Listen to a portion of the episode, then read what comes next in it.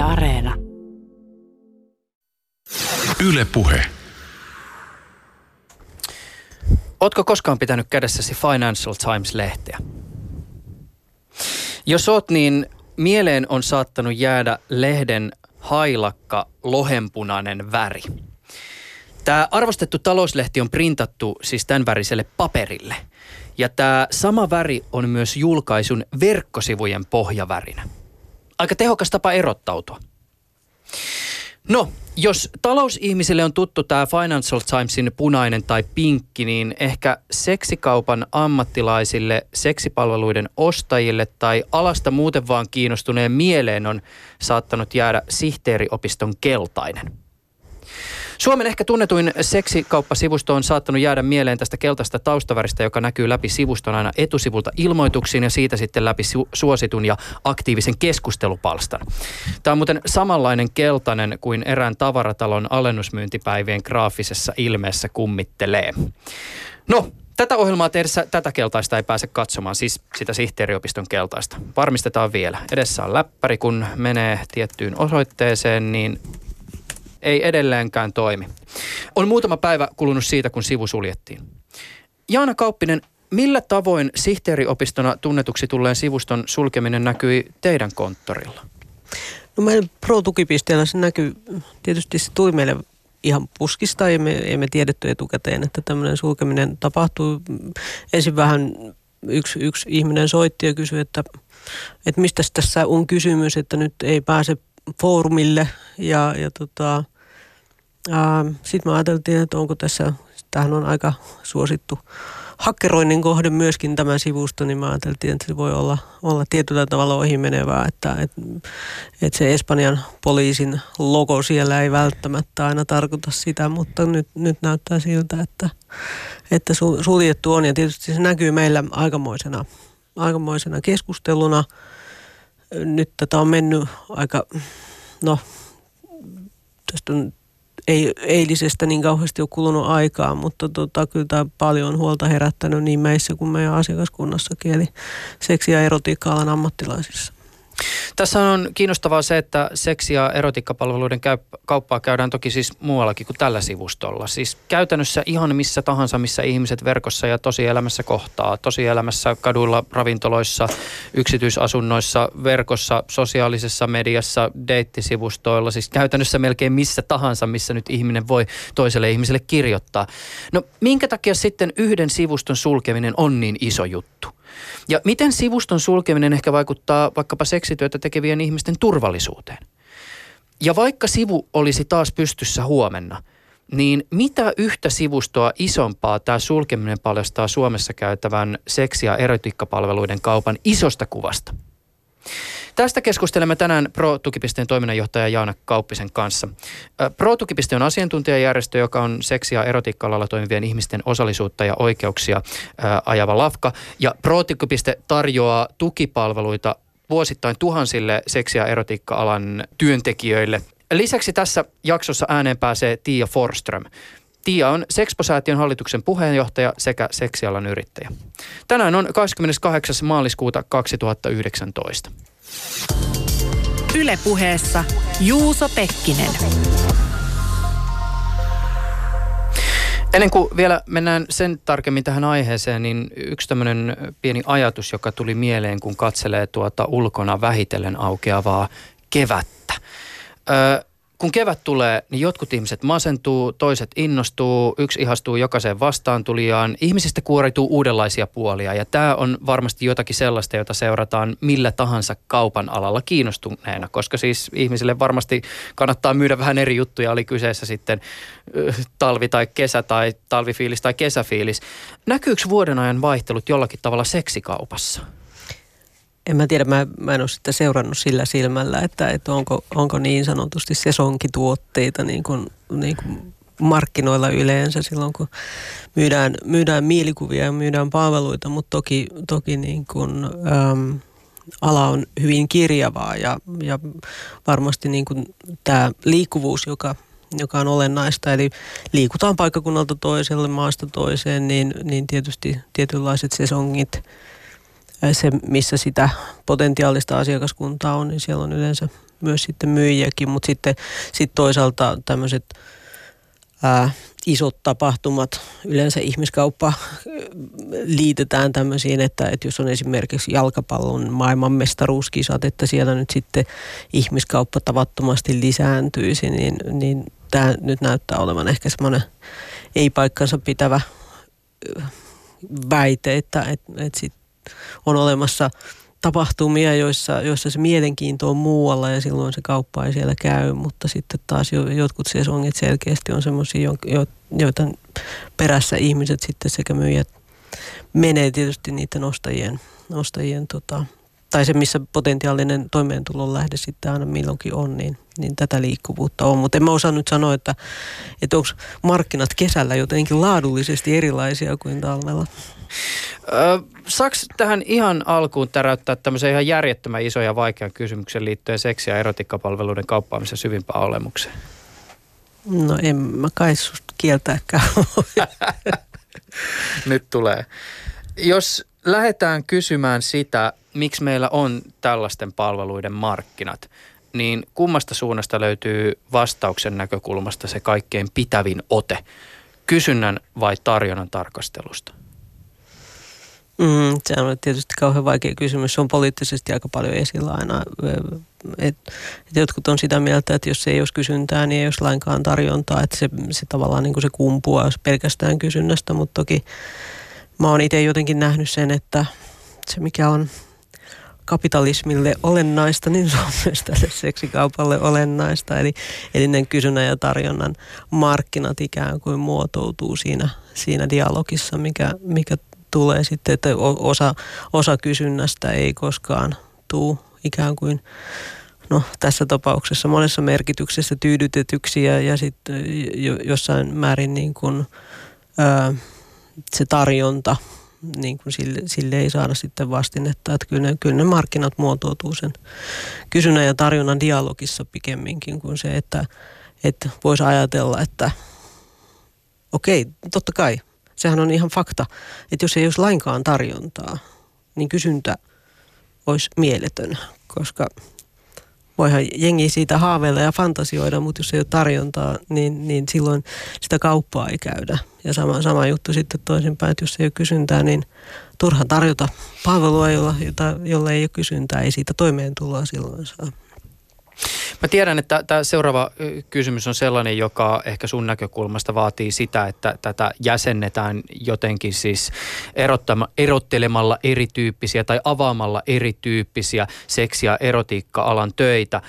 Miten sä lähestyt kysymystä siitä, että mikä on tuorein luku e, siitä, että kuinka paljon Suomessa tällä hetkellä on seksityötä tekeviä ihmisiä? Ähm mä aina yleensä aloitan sen, että ei, ei sitä nyt kukaan tiedä. Ja sitten se, että meidän täytyy vähän haavata, että mitä me tarkoitetaan sillä määrällisellä arviolla, että ajatellaanko me, että kuinka paljon keskimäärin vuoden mittaan joku öö, myy edes kerran, kuinka paljon on tällaisia ihmisiä vai, vai puhutaanko me ihmisistä, joilla pääsääntöinen toimeentulon lähde on seksipalvelujen myyminen vai, vai, vai niin kuin siitä, siitä koko kentästä koska ihmisiä on sitten sellaisia, jotka tekee aina satunnaisia keikkoja. Sitten on ihmisiä, joilla se on pääsääntöinen tulonlähde. Että, et, ja missään tapauksessa niin kuin kaikki myyjät ei ole niin sanotusti yhtä aikaa markkinoilla. Että, et, et jos mä sanon, että, että Suomessa kuitenkin vuosittain toimii tuhansia, niin ei se sitä tarkoita, että esimerkiksi Helsingissä on tuhansia ihmisiä just tänään töissä. Et, et, et, tota, tai myymässä seksiä, että et, nämä, on vähän hankalia. Me yleensä väistetään tätä sillä, että, että me tiedetään ainoastaan, että kuinka paljon meillä, meillä ihmisiä käy niin kuin summittaisesti, koska meillä on nimettömät palvelut, ei, me, ei meillä ole mitään asiakasrekisteriä, ei me tiedetä eksakti, että, että kuinka monta eri ihmistä meille käy. Meille syntyy sellainen tietynlainen arvio, että, että, tota, että jos me tavataan uusia satoja ja sitten vanhoja käy myöskin satoja, niin me arvioidaan, niin kuin, että, että me tavataan ehkä noin pari tuhatta, kaksi puoli tuhatta vuosittain eri ihmistä ja sitten sit käynti, käyntejä ja kontakteja on sellainen 10 15 000 välillä. Onko tässä määrässä ää, vuositasolla vaihteluita? On, mutta niitä on aina vaikea sanoa, että onko se siinä kentän vaihtelua vai onko siinä meidän resurssien vaihtelua. Että, että, että jos meillä on en, enemmän ihmisiä töissä, niin silloin meillä on enemmän kontakteja, meillä on enemmän kontaktipintaa. Että me ei missään tapauksessa niin kuin tavoiteta kaikkia ihmisiä. Ja sitten jos meillä on enemmän resursseja, me tavoitetaan, pystytään niin kuin jotenkin lähestymään taas uutta ryhmää siinä kentässä ja sitä kautta pystytään niin kuin jotenkin valottamaan enemmän, että, että, että minkälaista se tuen tarve on. Ja, ja sitten tietysti seksityön kentällä on paljon sellaisia ihmisiä, joilla ei ole mitään tarvetta meidän palveluille. Että ne, ne voi ihan hyvin, ei niillä ole niin kuin tukipalveluiden tarvetta. Että, että sitten sellaisetkin ihmiset, joilla ei ole varsinaisesti mitään sosiaali- ja terveydenhuoltoon liittyviä kysymyksiä, niin, niin sitten sit se saattaa olla se stigma, jonka takia otetaan meihin yhteyttä, että, että on joku taho, jonka kanssa puhuu siitä omasta elämästään ja, ja voi ihan vapaasti kertoa oleva, myyvänsä seksiä ja olevansa seksityöntekijä ilman, että tulee jotenkin suljetuksi pois, pois tai että, että ei tule enää kuulluksi omana itsenään, vaan pelkästään seksityöntekijänä tai, tai huorana tai mikä se nyt se leima onkin, joka, joka sitten tulee isketyksi se ihmisen otsaan sen jälkeen, kun hän kertoo, millä hankkii toimeentuloa, antaa ainakin osaa siitä. Voi varmaan esittää sellaisen väitteen, että seksi- ja erotiikkapalveluita Suomessa pääsääntöisesti myydään verkossa. Joo, kyllä se ver- verkko on tänä päivänä se alusta, jossa, jossa tämä kauppa käy. Jonkin verran tietysti tapahtuu muutenkin, mutta siis klassisesti Suomessa tämä katuprostituutio ei ole koskaan ollut mitenkään laaja ilmiö ja se on keskittynyt pelkästään Helsinkiin ja sitten on joitain tällaisia niin kuin seksibaareja tai, tai tota, ma- mahdollisesti tällaisia yksityisiä paikkoja, jossa, jossa jotkut toimii, mutta, mutta pääsääntöisesti se on verkossa ja valtaosa tapahtuu verkkoympäristössä. Oli äh, jollakin tavalla ehkä hieman huvittavaa, kun Helsingin Sanomat, kun uutisoi tästä sihteeriopistona tunnetuksi tulleen sivuston sulkeutumisesta, niin siinä äh, oli tämmöinen lause, jossa jotenkin pohdittiin sitä, että tuskin nämä ihmiset, jotka ovat ilmoittaneet tällä sivustolla, niin siirtyvät sitten kadulle myymään näitä palveluitaan. Ja tämä jotenkin ajatuksena jo tuntuu ihan järjettömältä, että miksi edes pitää tässä lausua, koska siis samalla tavallahan tuntuisi älyttömältä, että jos yhtäkkiä vaikka joku iso verkkokauppa, vaikkapa joku Amazon tai joku mm. sellainen menisi kiinni, niin jalkauttaisiko Amazon yhtäkkiä kaikki toimintonsa kivijalkaan? En usko. Niin, ei se, ky, kyllä se uudelleen organisoituminen tapahtuu sen verkon sisällä. Ei se, ei se, tietysti jo, jo, jotkut saattaa yrittää, yrittää tota noin niin, nopeasti jotenkin reagoida tekemällä toisin kuin aikaisemmin, mutta, mutta kyllä, se, kyllä se varmasti tulee organisoitumaan uudelleen sen verkon sisällä. No siis äh, tähän sihteeriopistona tunnetuksi tulen sivuston sulkemiseen liittyy tällä hetkellä vielä monta kysymystä. Äh, onko sulla vielä tietoa siitä, minkä takia sivusto suljettiin? En tiedä yhtään. En tiedä yhtään. Mä tota, yritin eilen vähän kontaktoida tuonne Espanjan suuntaan, että, että mitä siellä tapahtuu, ja, ja tota, mutta en saanut, saanut siellä omaa yhteyshenkilöäni kiinni, että et, että onko siellä jotain, jotain isompaa meneillään noin niin kuin yleisesti vai onko Espanjan poliisi sitten, onko niillä alkanut joku tutkinta sitten liittyen sihteeriopiston sivustoihin. En, en tiedä yhtään, mutta tota, tietysti Espanjassa kuohuu muutenkin tä, tällä rintamalla, että siellä, siellä perustettiin seksityöntekijöiden ammattiliitto ja se meni sitten kaikki byrokraattiset ö, askelmat läpi ja sitten yhtäkkiä pääministeri huomasi, että tässä valtakunnassa on tapahtunut tällainen asia ja mehän, mehän olemme julistautuneet feministisesti tota, feministiseksi hallitukseksi, joten kumoamme tämän päätöksen. Ja tämä on sosialistihallitus, joka on vannonut ää, työntekijöiden yhdistäytymisen oikeuden nimiin ja siellä, siellä käydään nyt kovaa kovaa taistelua tällä hetkellä ihan poliittisesti siitä, että, että mikä on sitten seksityöntekijöiden oikeus ajaa omia oikeuksiaan tällaisen perinteisen ammattiyhdistysliikkeen kautta.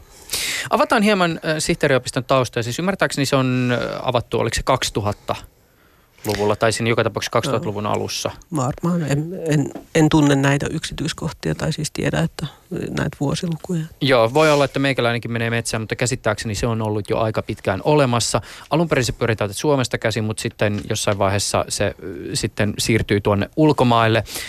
Helsingin Sanomat on hieman selvitellyt tätä asiaa. Nyt olen siis Hesarin tietojen varassa. Mä en ole itse varmistanut tätä, mutta heidän tietonsa on se, että siellä taustalla löytyy tällainen yksi suomalainen liikemies. Avaa hieman vielä tätä perusjuttua siis liittyen siihen, että minkä takia tämä sivusto on siis pyörinyt nimenomaan sieltä Espanjasta käsin, kun sillä on kuitenkin palveltu ö, suomalaisia palveluntarjoajia ja heidän asiakkaitaan. Se oli, Suomessa se palveli niin kauan kuin se oli Suomen lainsäädännön mukaan mahdollista, mutta sitten kun Suomen laki muuttui, eli, eli näiden kaupallisen seksin ilmoitusten ilmoittaminen muuttui rikolliseksi, niin silloin se palvelin siirrettiin Suomen rajojen ulkopuolelle. Mä en tiedä, että missä kaikissa maissa se on mahdollisesti ollut. Että, että Hollannissa ainakin. No Ho- Hollannissa ainakin, taas jälleen Hesarin tietojen mukaan, mm. mutta tota noin, niin, ää, mun ymmärtääkseni Espanjassa se nyt on ollut jonkin aikaa, mutta, mutta se, että onko se sitten kiertänyt myös muissa maissa, niin en, en tiedä. Että tänä päivänä hän tietysti ylipäätään, tämän, koska kauppa tapahtuu verkkoympäristössä, niin se ei ole enää samalla tavalla niin kuin kansallisten rajojen sisällä muutenkaan toimivaa, että se liikkuvuus paitsi fyysisesti sitten Euroopan sisällä ja globaalistikin on aika suurta. Ihmiset siirtyy paikasta toiseen, niin sitten myöskin nämä nämä toiminnot, niin saattaa sitten sijaita fyysisesti ne palvelimet missä vaan oikeastaan. Mm. Öö, mä huomasin, kun mä valmistauduin tähän jaksoon, että varmaan jotakin siis ihan tosi tosi perusjuttuja täytyy tässä asiassa avata. Ihan siis siitä syystä, että ala on kuitenkin sellainen, että siellä liittyy ihan älyttömästi mielikuvia ja ihmisillä ei välttämättä ole oikeaa tietoa siitä, että esimerkiksi mikä on laillista ja mikä ei. Eikö se mene siis sillä tavoin, että ostaminen – ja myyminen sinänsä, ne on ihan ok? Ne on rajoitetusti ok. Että, Avaa et, rajoja. Et, et, et, tota, um, se, että missä se ei ole ok, on tietysti ikä. Eli alle 18-vuotiaalta ostaminen ei ole ok. Ei ole myöskään ok ostaa parituksen kohteelta tai ihmiskaupan uhrilta ähm, seksipalveluita. Ja yrityskin on rangaistava. Eli, eli tota, äm, se, että et pitäisi tietää etukäteen takuu varmasti, että kyseessä on parituksen kohde ja, tai ihmiskaupan uhri, niin sitä ei enää edellytetä, että pitäisi jollain tavalla pystyä arvioimaan. Mutta tämä on vähän epäselvä tämä meidän, meidän laki. Ja äm, sitten tietysti sekä ostaminen että myyminen on kielletty järjestyslain perusteella julkisilla paikoilla. Mä esitän tämän kysymyksen vielä näin. Millä tavoin seksiyrittäjä on eri asemassa verrattuna muiden alojen yrittäjiin? Jos ajatellaan nimenomaan sitä, että miten lainsäädäntöstä liiketoimintaa kehystää. Hmm. No ainakin... Se mainostaminen eli, tässä nyt Mainostaminen on tietysti se, että et, et, äm, täysi-ikäinen ihminen voi myydä seksiä näissä rajoissa, mitä äsken, eli ei julkisilla paikoilla, mutta sitten tota, sit on ongelma se, että missä hän voi sitä myydä. Eli meidän parituslainsäädäntö, se on nyt vuosikymmenien aikana kursittu kokoon, sieltä on otettu pois ja pistetty lisää ja kokonaisuutena sitä ei ole oikein kehitetty pitkään aikaan niin se on aika matala kynnyksinen, eli lähestulkoon kaikenlainen hyötyminen on tämän, tällä hetkellä siellä parituslaissa sisään leivottuna. Sitä ei ole nyt kauheasti joka asiassa käytetty, mutta joka tapauksessa periaatteessa se on mahdollista. Eli, eli se, että, että mikä on se tila, missä seksityöntekijä voi toimia ongelmatta. Ähm, jos on vuokratila ja vuokranantaja tietää sitä käytettävän, niin – siinä tulee tämä parisuuslaki vastaan. Ähm, sitten kaksi yrittäjää ei saa toimia yhdessä. Okay. Täytyy toimia yksin.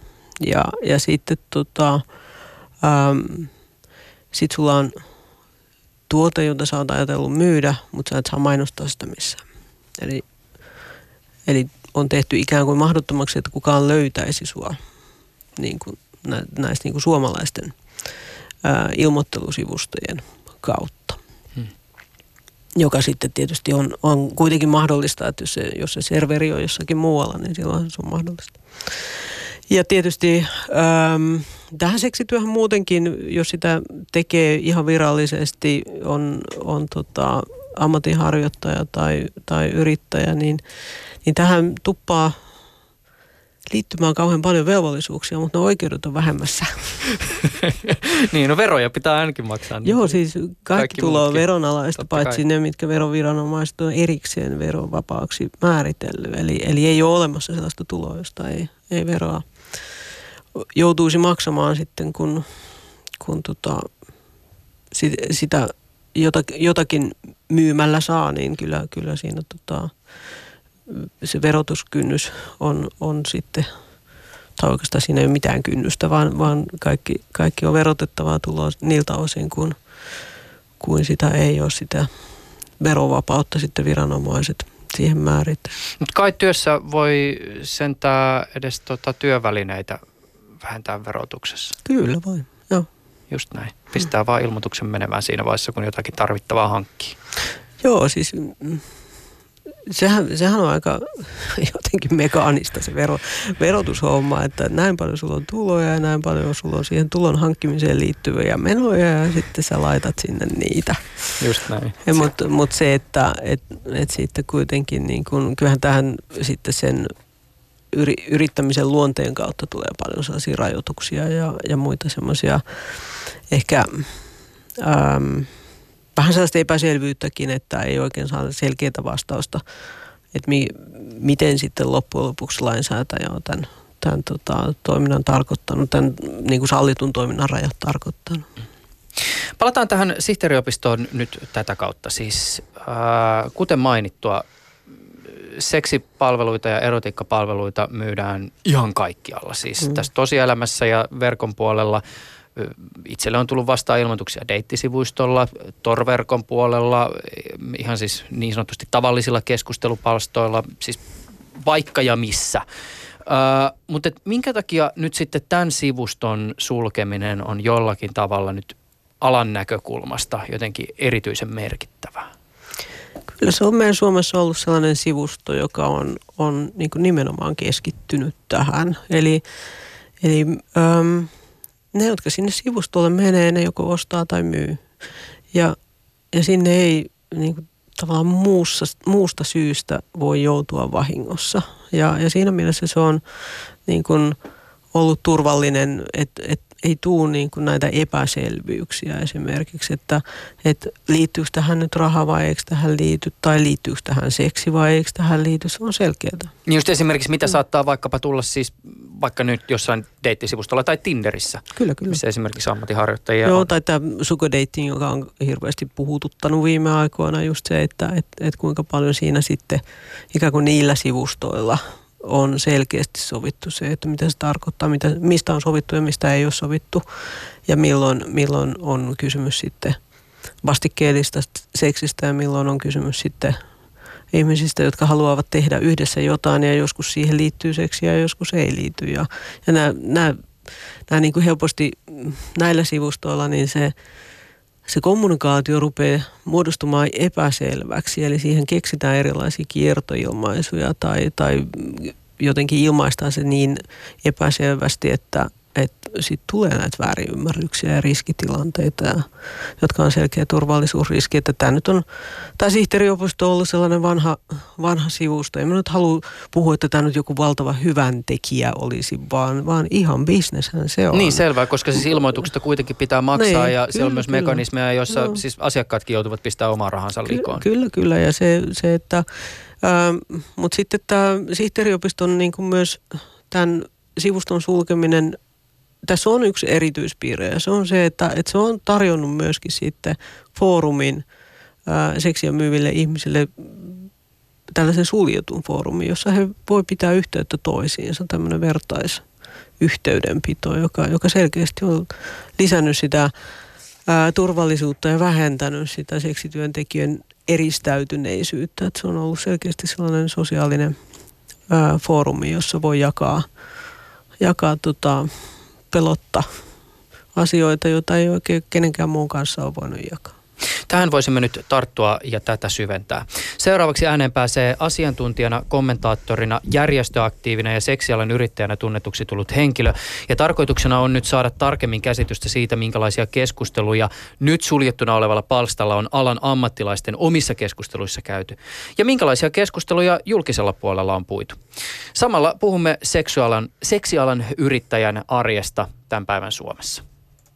Yle Puhe.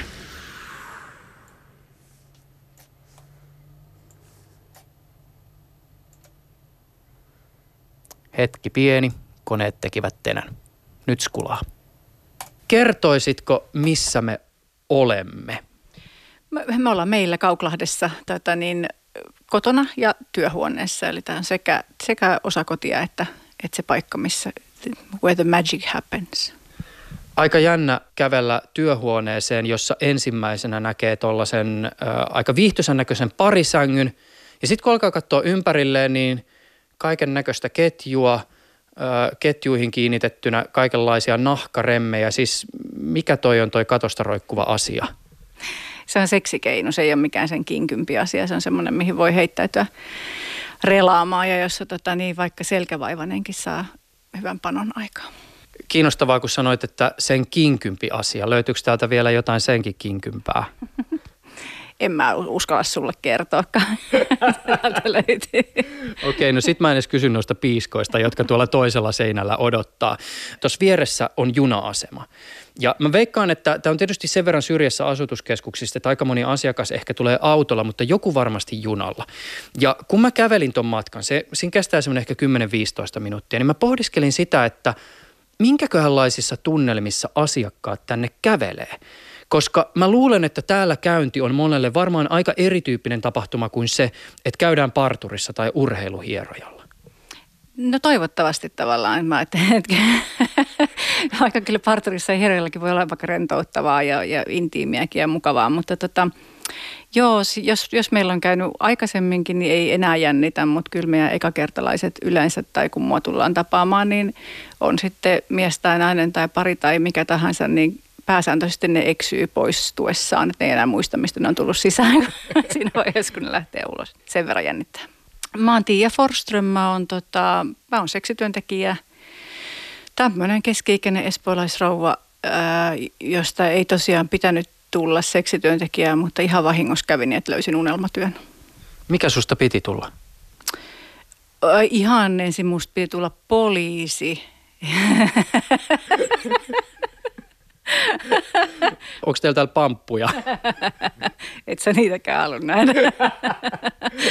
Tätä, ei siis mä oon mulla on kunniallinen tausta niin kuin politiikassa ja järjestöpolitiikassa ja tutkijana ja jos vaikka minä, mutta että sitten sit, sit kävi niin, että löysin sen, mitä olin etsinyt tietämättäni tuossa niin kuin viitisen vuotta sitten. Istumme täällä tänään osin siitä syystä, että eräs verkkosivu on tällä hetkellä alhaalla. Jos tämä sivusto toimisi, niin mitä mun eteeni avautuisi? Mä en siis muista, mikä on se ihan etusivun näkymä, koska mulla on usein suora linkki itse sinne, miss, mitä keskustelua mä seuraan, tai sitten mun omiin ilmoituksiin. Eli sieltä löytyy sekä, sekä tota escort-ilmoituksia, seksityöntekijöiden ilmoituksia, niin mainoksia, että sitten tavallaan toinen puoli, jossa on keskustelufoorumi, jos käydään sekä yhteisiä keskusteluja, siis ihan hy- hy- hyvän päivän höpö-höpö-keskusteluja, mutta myös uutiskeskusta, ajankohtais, seksuaalisuuteen liittyviä juttuja sekä asiakkaat että palveluntarjoajat yhdessä että sitten tota, sit se on suljettu puoli, jossa jos me käydään sitten palveluntarjoajien kesken keskusteluja, niin, niin tota, joka ei sitten näy sulle, jossa sitä menet selaamaan. Jos ajatellaan sitä, että nyt kun tästä tämän sivun kiinni olemisesta on esimerkiksi uutisoitu, niin siitä on puhuttu esimerkiksi siis seksikauppasivustona. Mutta käsittääkseni tämä tällainen yksinkertaistaminen ei ehkä välttämättä sitten kuitenkaan tee oikeutta tämän kaltaisen portaalin roolille ja merkitykselle, joka ulottuu muutenkin kuin puhtaasti sen kaupanteon ulkopuolelle. Joo ja ei, tai siis kyllähän kysymys seksityöstä on siinä, seksi- ja erotiikka-alan työstä siinä koko, koko kokonaisuudessa, että tavallaan voi myös nähdä, että, että on olemassa alakulttuuri tai skene jollain tapaa ja siinä niin kuin yhteis, tietyllä tavalla yhteistapakulttuuri ja tällaista, että kyllähän siihen liittyy se koko koko saitti tai on liittynyt se koko saitti, että et joo, seksi, seksiä myydään seksiä ostetaan ja siitä puhutaan. Seksityöntekijöille ei ole yhtään niin paljon kokoontumispaikkoja, ei virtuaalisia eikä, eikä faktuaali niin kuin IRL kuin mitä, mitä sä ehkä kuvittelet tai mitä ihmiset ehkä ajattelee. Tämä on rankasti stigmatisoitu ala, jossa suurin osa ihmisistä pysyttelee kasvottomina ja, ja, ja työnimen takana, jolloin verkostoituminen on aika paljon hankalampaa. Kaikki ei käytä vaikka Pro-tukipisteen palveluja, joita on muutamassa kaupungissa Suomessa tarjolla ja jossa on myös vertaistukea tarjolla. Kaikki ei koe, että se tuntuisi hyvältä tai on erilaisia syitä olla käyttämättä niitä. Öö, tosi monet ei ole somessa, koska pelkää, että sitten tulee yhdistettyä vaikka kuvien kautta niin kuin omaan identiteettiin, omaan oikeaan nimeen tai näin. Ja tota, et, et itse asiassa nimenomaan tämä saitti on ollut se, jossa on laajemmin ihmisiä on ollut ja jossa on voinut kohdata niin kuin tosi monenlaiset seksityöntekijät. No aika pitkälti itse asiassa kuitenkin, jos mä puhun seksityöstä laajasti, niin siellä on ollut nimenomaan meitä, jotka panee asiakkaiden kanssa niin kuin fyysisesti ovat kontaktissa samassa tilassa, että esimerkiksi niin kuin livecam ihmiset tai, tai pornotuottajat tai stripparit tai muut, niin ei niinkään siellä ole liikkunut, mutta että me ei, ei kaikki kaipaa samoja asioita vertaistuolta tai yhteisöllisyydeltä, että on ihmisiä, jotka tekee mielellään yksin ja kokee vaikka toiset kilpailijoiksi, niin kuin millä tahansa alalla on meitä monenlaisia, mutta että sitten kun puhutaan alasta, joka on stigmatisoitu, niin kyllähän siinä niin kuin on iso tarve. Äh, voidaan lähteä vaikka siitä liikkeelle, että on paljon kollegoja, joilla ei omassa arjessaan lähipiirissä ole ketään, jolle he on kertonut, että he tekevät seksityötä. Niin tarve sille, että voi puhua jollekulle on ihan valtava. Että ylipäänsä se, että voi jakaa mitään. Ei välttämättä tarvitse olla niin kuin suurta tiedon tarvetta tai jotain niin kuin suuria turvallisuuskysymyksiä tai suuria psykologisia jotain niin kuin jaettavia juttuja. Että se vertaistuki voi olla ihan vaan sitä, että ylipäänsä saa avata, että on mahdollista avata suunsa sanoa, että mä teen seksityötä. Että se voi olla, olla pelkästään sekin. Mutta sitten samaan syyhyn liittyen, eli, eli kun puhutaan stigmasta taikka, tai osittain niin kuin piilossa olevasta toiminnasta, niin meille hirveästi ole lähteitä, mistä vaikka alalle juuri tulleet ihmiset löytäisi hyvää oikeaa tietoa siitä, että miten kannat, mitkä on niin järkeviä työtapoja ja miten maksimoidaan turvallisuus ja miten valikoidaan asiakkaat ja ja miten voidaan tehdä töitä, jos on kuukautiset tai niin kuin ihan konkreettisia niin kuin tämmöistä hiljastietoa ja vinkkejä, mitä niin kuin, tai että missä, minkälaisissa paikoissa voi työskennellä eri kaupungeissa ja miten voi tehdä yhteisö tai jostain lainsäädännöstä ihan mistä tahansa, niin sitä tietoa on tosi vaikea löytää mistään muualta kuin kollegoilta. Verotuksesta keskustellaan ilman muuta ja, ja niin kuin toiminimen perustamista tällaisista asioista ihmiset ja, ja tavallaan mitä nuorempia – ihmisiä, niin sitä musta tuntuu, että sitä innokkaammin ihmiset haluaa tietää ja jotenkin toimia oikein ja näin. Ja toki keskustellaan myös siitä, että onko siihen joku moraalinen velvollisuus tällaisessa yhteiskunnallisessa tilanteessa, kun, kun meitä ei tunnusteta – yrittäjiksi ja, ja niin kuin meidän työmaa yritetään tehdä mahdollisimman hankalaksi, niin tavallaan musta on, musta on hyvää keskustelua, joka sitä käydään, että minä en ihmettele sitä yhtään, että kaikki kollegat ei halua maksaa veroja tällaisessa ilmapiirissä. Mietin, mitä, mikä muu asia olisi sellainen, mitä on luvallista myydä ja luvallista ostaa, mutta sitä ei saa mainostaa missään, eikä sen, ja se, sitä, sen myymistä varten ei saa hankkia tiloja ja tämä on ihan absurdi tilanne. Jos ajatellaan sitä, että esimerkiksi jos puhutaan tästä sivustosta, joka nyt tätä haastattelua tehdessä on alhaalla, niin kuinka paljon näihin keskusteluihin, joita ammattilaiset tällä sivustolla käy keskenään, osallistuu sellaiset ammattiharjoittajat, jotka tulee muualta kuin Suomesta? Koska ymmärtääkseni esimerkiksi iso osa ilmoituksista on muiden kuin suomalaisten palveluntarjoajien tekemiä. Erittäin vähän. Eli meillä on tosi tosi jakautunut yhteisö Suomessa ja tavallaan tämä kulttuuri, että, että on paljon suomalaisia kollegoita, jotka ei koskaan tavannut ketään ulkkarikollegaa ja päinvastoin. Että sitten toki on ihmisiä, jotka, jotka syystä tai toisesta tapaa vaikka Protukipisteen yhteydessä tai jossain muualla, mutta että myöskin täällä foorumikeskusteluissa niin on hyvin erillään, että on, vaan, on tavallaan niin kuin joitain ihmisiä, jotka osallistuu keskusteluun muutakin kuin suomen kielellä suomalaisia ja tavallaan kutsuu sitä kautta sitten englanninkielisiä osallistumaan, mutta että ne on valitettavan erillään. Ja se tarkoittaa myös sitä, että, että aika paljolti se yhteisö, mikä meillä on suomen kielellä tuolla ollut netissä, niin se on niin kuin hyvin niin kuin mun kaltaisten ihmisten yhteisö vapaaehtoisesti alalle lähteneiden itsenäisesti toimivien jotenkin hyvin itsellisten naisten yhteisöt. Siellä on myöskin hyvin, itse asiassa siellä käytännössä ei ole miehiä. Seuraavaksi siirrymme Tia Forströmin kanssa keskustelemaan sihteeriopiston keskustelupalstan julkisesta puolesta, jossa palveluntarjoajat osallistuvat välillä keskusteluun potentiaalisten asiakkaiden kanssa. Yksi kysymys tietysti kuuluu, voiko tällainen kohtaaminen olla muuta kuin vain epäsuoraa palveluiden myynnin edistämistä? Itsekin mietin sitä ennen kuin, ennen kuin liityin sinne sivustolle, että onko se niin pelkkää myynnin edistämistä tai onko se pelkkää revittelyä tai min, min, mitä ihmettä se on. Ja, tota, ja mä, mä oon joutunut toteamaan, että, että mä oon ollut liian kyyninen, että siellä on aitoa yhteisöllisyyttä ja siis monenlaisia ihmisiä kummallakin puolella pöytää. Lisäksi on ihmisiä, jotka liikkuu kummallakin puolella pöytää paljon enemmän kuin ihmiset tulee ajatelleeksi. Eli on ihmisiä, jotka sekä myy että ostaa seksiä tai on kokemuksia kummastakin, ihan niin kuin mikä tahansa internetfoorumi, niin sieltä löytyy kaikkea. Eli, eli ja tietenkin löytyy, niin kuin yhtä lailla sieltä löytyy trolleja ja sieltä löytyy kiusaajia ja sieltä löytyy ihmisiä, jotka vedättää ja, ja sitten sieltä löytyy ihmisiä, jotka solmii ystävyyssuhteita ja, ja löytää uusia juttuja ja, ja rupeaa tekemään jotain ihan, ihan muuta yhdessä tai jos vaikka mitä. Oma kysymyksensä on tietysti se, että mitä nimitystä palveluntarjoajat käyttää itsestään ja omasta työstään, mutta miten tällaisella palstalla puhutaan siitä harrastuksesta, jonka äärellä ihmiset ovat? Joo, aika monenlaista kieltä käytetään ja tietysti syntyy sellaista jargonia, joka, jos, jos kukaan ei enää niin kuin muista, että mistä se on syntynyt ja mikä pää tai häntä siinä on ja kukaan ei varmaan ulkopuolinen ymmärrä, että mistä puhutaan. Kyllähän sana, sana, sanat, jotka tulee käyttöön, niin on aika hassuja. Millä nimellä esimerkiksi seksinostajat kutsuu itseään? Onko sille jotain sanaa? Seksinostajat kutsuu, tai seksinostajia kutsutaan Suomessakin turskiksi, niin kuin, niin kuin on Ruotsissakin torsk. Mistä se tulee? Ei, ei harmainta aavistustakaan, ei todellakaan. Tota, niin se on hyvin tavallinen nimitys, mutta yhtä lailla puhutaan tietenkin ihan niin kuin asiakkaista, pokista tai, tai mistä tahansa. Turskainen nimitys liittyy nimenomaan miehiin, ettei mä usko, että kukaan naispuolinen seksinostaja ajattelee itseään ehkä lahnanainen, mikä turska. Anteeksi.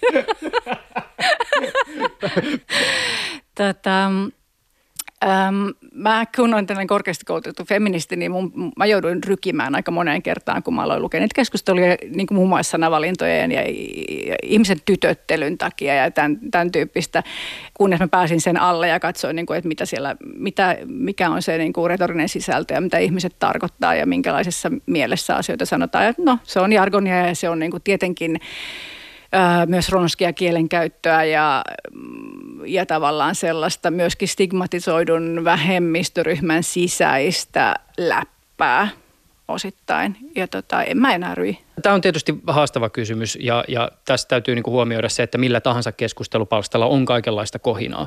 Mutta jos äh, tältä palstalta esimerkiksi, tai jos siitä keskustelusta, jota esimerkiksi tämmöisellä keskustelupalstalla käydään seksikauppaan liittyen, niin jos siitä yrittää jollakin tavalla seuloa sitä ikään kuin perusnettikohinaa pois, niin minkälaisissa keskusteluissa ala ehkä siitä asiakka, asiakasnäkökulmasta näyttää jollakin tavalla ikään kuin huonoimmat kasvonsa. Jos sä esimerkiksi luet sitä, että miten potentiaaliset asiakkaat palstalla kirjoittaa harrastuksensa liittyen, Aa, niin minkälaiset asiat ikään kuin pistää silmään? No niin, tämähän on tietysti ensimmäinen kysymys, mitä ihmiset kysyvät, että, että kuinka helvetin rumasti naisista puhutaan, niinkö? tai miten esineellistävää. Tota, seksitössä on kysymys panemisesta ja se on hirveän kehollista ja siihen liittyy pillut. Ja mä tiedän, onko tämä, onko tämä niin kuin koko perheen radio. Anna mennä vaan. Tota, niin, e, e, siitä ei pääse mihinkään, että, että sillä on merkitystä, että, että onko mulla tissit ja onko mulla pillu ja, ja, ja niin kuin jotkut ihmiset on tosi visuaalisia ja ne tykkää niin, niin kuin seksissä muutenkin, niin osa ihmisistä osa ihmisistä on visuaalisempia kuin toiset ja on merkitystä, miltä toiset näyttää. Tai sitten halutaan jotain tiettyjä kokemuksia, että jos, jos sä oot tosi huono niin kuin pissaamaan toisten päälle, niin sit sä et voi ehkä myydä kauhean kalliilla pissaamista toisten päälle. Niin kuin, että asiasta on pakko puhua suora, suoraan ja, ja jos palvelun luonne on sellainen, joka, on, joka liittyy kehoon, niin sitä kehostakin täytyy saada voida puhua. Toinen asia on se, että, että mikä on se puheen sävy tai jotenkin niin kuin tarkoitetaanko sillä hyvää, onko se niin kuin raporttia siitä, mikä on ollut hyvä palvelua vai onko se jotain niin kuin turhan aikaista revittelyä tai loukkaavaa puhetta. Mun omaan korvaani tai silmääni siis näissä keskusteluissa, niin on hyvin vähän sellaista, mikä olisi varsinaisesti loukkaavaa. Että siellä lähinnä niin kuin, kyllä niin kuin asiakkaat loukkaa toisiaan, et niin kuin se, joka on sitä nettikohinaa lähinnä. Se on ilman muuta ulkopuolisen ihmisen, niin kuin alan ulkopuolisen ihmisen silmään todella omituista keskustelua, kun puhutaan siitä, että onko joku hyvä pano tai ei, tai millä tavalla se on hyvä pano, tai kuinka syvä kurkku se on, tai minkälaista anaalia, koska siihen ei ole totuttu. Mutta tämä ei ole pelkästään tämä ei ole pelkästään niin kuin seksin ostamiseen ja myymiseen liittyvä erikoispiirre, vaan ylipäänsä siihen, että, että puhutaan seksistä seksinä ja niistä seksikäytänteistä seksikäytänteinä ja niistä, niistä genitaaleista mistä puhutaan. Meillä ei ole sellaista kulttuuria juurikaan, että se on niin kuin, tämä skene, niin kuin kaupallisen seksin tavallaan alakulttuuri on yksi, missä puhutaan suoraan. BDSM ja kinkiskenessä puhutaan joistain asioista myös samankaltaisesti suoraan ja sitten semmoisessa niin kuin, yleisemmässä seksipositiivisessa yhteisössä niin saatetaan, saatetaan puhua, ei nyt samalla tavalla, mutta että niin kuin ehkä yhtä suoraan asioista. Totta kai seksityöhön liittyvässä keskustelussa tuollakin saitilla niin näyt, näkyy myös se, että se epäsymmetria, että me, suurin osa palveluntarjoajista meistä on naisia ja suurin osa meidän asiakkaista on miehiä. Ja siinä on myös varjopuolia ja siinä näkyy niin kuin koko meidän kulttuurin sukupuolittuneisuus niin kuin kaik, kaikkinensa ja siellä käydään niin kuin, niin, mutta toisaalta siellä käydään myöskin hyvin syvällisiäkin keskusteluja siitä välillä. Ennen kuin mä kirjauduin tälle nimenomaan saitille, mä kuvittelin, että siellä on äh, että siellä on varmaan aika pinnallista ja semmoista niin kuin ei kauhean vastuullista jengiä. Tai jotenkin se mielikuva mulla oli tämmöinen, en tarkalleen enää muista, mutta tämän suuntainen. Ja se, se, mistä mä olen ollut yllättynyt, on se, että siellä, on, siellä käydään paljon keskustelua siitä, että asiakkaat, asiakkaat hakee tietoa ja tukea sille, että mistä he oikeasti voi varman päälle tunnistaa, että jos he menee kenenkään ulkomaalaisen palveluntarjoajan luokse, että, että onko se varmasti itsenäinen ja ettei siinä ole kysymys mistään mistään väärinkäystä, rikollisuudesta jostain ja mitä, he, mitä heidän pitää tehdä sitten, jos heillä tulee epäily, se niin halu kantaa vastuuta tämän tyyppisistä asioista ja niin kuin miettiä, että miten toimitaan oikein. Siellä puhutaan paljon turvaseksistä ja todella yksityiskohtaisesti paljon ihmissuhteista, ää, uskottomuudesta ja, ja niin kuin ei ollenkaan pelkästään millään, millään niin kuin kohina- ja vitsitasolla, vaan niin kuin hyvinkin syvällisellä tasolla. Siellä puhutaan seksuaalipolitiikkaa, ihmiset ö, ottaa kantaa ajankohtaisiin uutisiin, antaa tietoa sitä, mitä maailmalla tapahtuu, mikä on ok skenessä niin kuin ehdottoman hyvällä tavalla. Jos, jos ajatellaan sillä tavoin, että lainsäädäntö on sama kuin se on nyt, niin onko mahdollista kuvitella sellaista maailmaa, jossa seksin ostoon ja seksin myymiseen ei liittyisi sellaista stigmaa kuin mitä siihen tänä päivänä liittyy? ilman lainsäädäntömuutoksia Suomessa. Siis onhan mä nyt itsekin elävä esimerkki siitä, että siis on, joo, Suomessa on mahdollista tulla kaapista horona ja, ja niin kuin, ei, e, ei saa niin kuin aamuöisiä puheluja eikä koiran kakkapostia. Mutta ei, ei kauhean pitkä. Kyllä niin kuin tiettyyn rajan asti joo, stigmaa voi vähentää ilman, että, ilman, että muuttaa lainsäädäntöä. Mutta että kyllä siis se, mä toistan itseäni, mutta se perus, perusdilemmahan meillä on edelleen se, että seksi, seksi- ja erotiikka töitä ei pidetä töinä jolloin meillä on ihmisiä, jotka tekee töitä, myy palvelua, joka on laillista, ihmiset, jotka ostaa sitä laillista palvelua, mutta kaikki raamit sen ympärillä on, on niin mahdottomat, että se niin kuin vääjäämättä vetää sen jonnekin niin kuin epämääräisen harmaan alueen, niin mielikuvissa niin kuin jollekin harmaalle alueelle. Meidän asiakkaat kai kaikki tiedetään laillista. Multa saatetaan kysyä puhelimessa, että, että mikä on riski jäädä kiinni. Mm, mistä? Ylepuheessa Juuso Pekkinen. Näin puhui Tiia Forström. Jaana Kauppinen, heräsikö jotain ajatuksia? Ei, ei sinällään muuta kuin se, että samansuuntaisia. Nämä meidän näkökulmat ja katsantokannat tähän, tähän tota, alaan on. Tietysti se, että – että tota, me Pro-tukipisteellä sitten tavataan aika tavalla niin kuin just sitä jengiä, joka ei esimerkiksi tuolla foorumilla ole, eli, eli ulkomaalaisia ulkomaalaistaustaisia, jotka sitten maasta toiseen liikkuu tai on, on Suomeen tullut ja tämä on niin sanotusti sitten se kohdemaa, johon ollaan jääty. Ja, ja tietysti niin kuin, ähm, se, mitä paljon tuossa poliittisella tasollakin puhutaan, on, on aina se, että, että voiko voiko niin kuin seksin myyminen olla vapaa valinta vai eikö se voi olla vapaa valinta ja, ja sitten jotenkin kuitataan, että no, ne, jotka on itse valinnut, niin niitä on niin vähän ja pieni porukka, että tota, olkoon rauhassa, mutta me, me halutaan nyt tällä kriminalisoinnilla jotenkin auttaa niitä, joilla tätä valinnanvapautta ei ole ollut. Ja tämä on niin kuin liian yksi oikoinen käsitys tästä, tästä kentästä, että et, äm, ensinnäkään ulkomaalaiset, ulkomaalaistaustaiset, niin ei ole aina millään tavalla uhreja, vaan siellä on myös itsellisiä, itsenäisiä äm, toimeentulon tapansa valinneita ihmisiä. Ja sitten siihen ei ole nyt oikein mitään vakiintunutta suomalaista termiä, niin aika paljon tuossa seksityöaktivismissa globaalilla tasolla puhutaan myös nimenomaan tällaisen niin kuin mikroivan väestön, eli, eli niin kuin maasta toiseen liikkuvan väestön osalta, niin, niin tällaista survival sex work, mm. eli, eli se, että mikä on niin kuin, äm, äm, ihmisten mahdollisuus työskennellä niissä maissa, joihin he joissa he liikkuu. Ja, ja yleensä niin kuin nämä formaalit niin kuin viralliset työmarkkinat on suljettuja tai ihmiset suljetaan sieltä pois. Ja sitten tulee tämä tällainen survival skene, jossa, jossa niin kuin seksityö on yksi tapa elättää itsensä, perheensä, kestä nyt sitten on vastuussa. Ja, ja tämä ollaan jotenkin aikaisemmin ajatellut jotenkin, että tämä survival sex work on niin kuin semmoinen, että, että että se on jotenkin niin kuin hirveän uhriuttavaa ja, ja, ja tietyllä tavalla niin kuin ikään kuin pakkoprostituution äm, määr, määritelmää, että se köyhyys ja se, se, niin kuin se sun yhteiskunnallinen asema ikään kuin tekisi sen valinnan mahdottomaksi ja sen jälkeen sä olisit ikään kuin niiden rakenteiden uhri. Tietyllä tavalla näin onkin, mutta, mutta sitten siellä on aika paljon aktivisteissa tänä päivänä sellaisia, että he ovat kuitenkin tehneet sellaisen – niin kuin, ö, tiettyjen vapausasteiden, joita ei ole niin määräämättömästi kuin niillä, joilla se pääsy virallisille työmarkkinoille on ja, ja toimeentulon keinoja on enemmän valittavana, mutta he ei silti katso, että, että, että, että tämä olisi niin kuin pakko tilanne siinä mielessä, että, että he, heille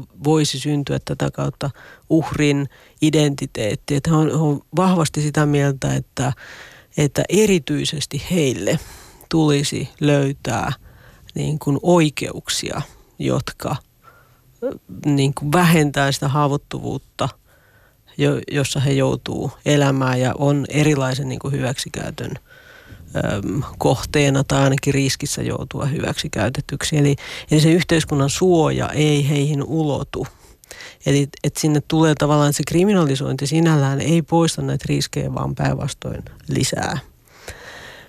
Ja, ja se, että, että se seksin ostaminen tehdään rikokseksi, niin se ei lisää heidän toimeentulonsa mahdollisuuksia, vaan he joutuu siinä, siinä, niin kuin siinä haavoittuvuusskenessä löytämään toisen tavan tulla toimeen. Jos ei ole seksityö, niin se, että kriminalisoidaan se ostaminen, se poistaa heiltä sen toimeentulon, se rahan lähteen ja, ja silloin se ei kuitenkaan luo heillä uusia markkinoita hankkia jollakin muulla tapaa se toimeentulonsa. Ja, ja tämä on niinku sellainen aika monimutkainen ikään kuin äm, to, toisaalta käsitteellisesti monimutkainen, toisaalta myöskin niin kuin sen, sen ruohonjuuritason tilanteen jotenkin globaali ymmärtäminen, niin, niin jos tätä peilaa ja, ja pohtii näitä erilaisia ulottuvuuksia, niin silloin tämä ratkaisuyritys jatkuvasti niin kuin lisääntyvän ää, kriminalisoinnin osalta – näyttäytyy jotenkin mielettömältä, jos sitä perustellaan sillä, että, että halutaan suojella näitä erityisen haavoittuvassa asemassa eläviä ihmisiä. Että se, se siellä ruohonjuuritasolla se vaikutus on päinvastainen. Mutta tämä on, mä voisin itse asiassa tähän vähän niin tarttua ja koittaa vielä, kun tämä on siis äärimmäisen monimuotoinen kenttä. Tähän on monella ihan hirveästi sanottavaa. Varmaan kaikista ratkaisuista liittyen esimerkiksi vaikkapa haittojen vähentämiseen ei asiantuntijapuolellakaan ole välttämättä yksimielisyyttä. Ja sitten tietysti tämä no, tää tunnetaso tässä omalta osaltaan varmaan haittaa tätä keskustelua. Mutta että mä mietin vielä tätä, että kun Tiia tuossa totesi tämän, että, että meitä ei tunnusteta yrittäjinä – ja sitten varmasti on myös niitä ihmisiä, jotka kysyy tämän kuullessaan sen, että pitääkö teitä ylipäätään tunnustaa yrittäjinä.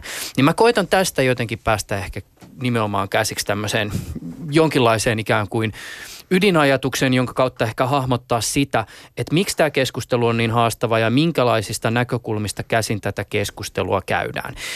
Sä oot kuitenkin, Jan Kauppinen, istunut niissä pöydissä, jossa on ollut päättäjiä asiantuntijoita, jos on käyty tähän aiheeseen liittyen keskustelua. Oot ollut tilaisuuksissa, jossa tätä asiaa on näkö, niin kuin monesta näkökulmasta puitu. Jos ajatellaan näin, että meillä olisi samassa huoneessa siis poliitikkoja, päättäjiä ihan niin kuin siis laidasta laitaan vasemmalta oikealle. Ja näiltä kaikilta ihmisiltä kysyttäisiin se kysymys, että mikä, mikä on itse asiassa ö, seksika, seksi- ja erotiikka-alan palveluita säätelevän lainsäädännön perimmäinen tarkoitus, niin mun veikkaus on ainakin se, että ne vastaukset tähän kysymykseen on aika erityyppisiä. Minkälaisia vastauksia sä uskot tähän kysymykseen jollakin tavalla rivien välistä kuulleessa? No jos, jos mä niin kuin yrittäisin jotenkin seurata sitä, että mitä mä oon kuullut tähän mennessä, niin yksi, yksi on tällainen niin, kuin, niin sanottu abolitionistin. Eli, eli lähdetään siitä, että, että prostituutio on, aina, se on tällainen patriarkaalinen valtarakenne, joka on, on erityisesti niin kuin naista alentava ja, ja aina niin kuin naisiin kohdistuvaa väkivaltaa – ja, ja ylipäätään niin kuin tällaisen seksuaalisen autonomian rikkomista ja, ja seksuaalista väkivaltaa. Et, et, et tämmöinen äm, työksi nimittäminen olisi tällaisen hyväksikäytön ja väkivallan normalisointia. Tämä on tämä yksi prostituutiopoliittinen linja. Sitten toinen on tällainen hyvin praktinen regulaatiolinja, eli tällainen sääntelylinja. Että pyritään lainsäädännöllä ikään kuin ö, ottamaan tämä ala sääntelyyn sillä tavalla, että, että mahdollisimman ö, ö, aukottomalla viranomaiskontrollilla voitaisiin jotenkin ainakin vähentää niitä hyväksikäytön riskejä, niitä, niitä tota, negatiivisia – seurannaisvaikutuksia, jota, johon, jota tähän alaan on kiistämättä liitetty ja liittynyt ja liittyy edelleenkin. Eli nämä hyväksikäyttöön ja, mm. ja, ja sitten niin erityisesti siinä myyjäosapuolen asemaan liittyvää. Mutta tämä on tämä on niin kuin se yksi, joka, joka helposti otetaan, niin kuin, että ikään kuin olisi vain nämä kaksi. Joko se kielletään mm. kokonaan tai sitten se säännöstellään. Ja, ja, ja regulaatio on tietysti niin kuin tällainen tunnetuin ilmenemismuoto on sitten bordelilaitos. Eli, eli laillistetaan bordellit ja se ikään kuin rajoitetaan ää, se, se business niihin bordelleihin. Mm. Ja sitten on kolmas tällainen dekriminalisointi, joka sitten, sitten niin kuin ajattelee sen niin, että – että täytyisi perata jotenkin se lainsäädäntö, se prostituutio, erityinen lainsäädäntö ja katsoa, että kuinka pitkälle sitä tarvitaan. Ja tästä tulee nyt tämä kysymys sitten myöskin siitä, että, että pitäisikö olla oma erityinen lainsäädäntönsä, jos, jos niin kuin tunnustettaisiin seksin myyminen, seksi- ja erotiikka-alan ammatit se, ihan samanlaiseksi työksi kuin mikä tahansa, niin silloin se olisi yleinen työlainsäädäntö, yritystoimintaan liittyvä lainsäädäntö, verotuslainsäädäntö, että mitään erityistä ei tarvita. Ja, ja rikospuolella sitten se, että seksityöntekijän raiskaus on aivan yhtä vakava rikos kuin kenen tahansa raiskaus. Eli se ei ole niin kuin esimerkiksi ö, ihmiskauppaa, vaan se on, se on, se on raiskaus. Ja sitten tietysti niin kuin on olemassa näitä hyvin vakavia ö, rikoksen muotoja, kuten ihmiskauppa, joka, joka osittain saattaa sitten niin kuin liittyä tähän pakkoprostituutioon, mutta on myös muita ihmiskaupan muotoja. Eli ne tunnusmerkistöt niin kuin, ö, ei perustu siihen siihen prostituutio erityiseen, vaan niiden ihmisten oikeuksien loukkaamiseen, joihin se rikos kohdentuu. Huolimatta siitä, mikä, mikä hänen toimeentulonsa lähde on.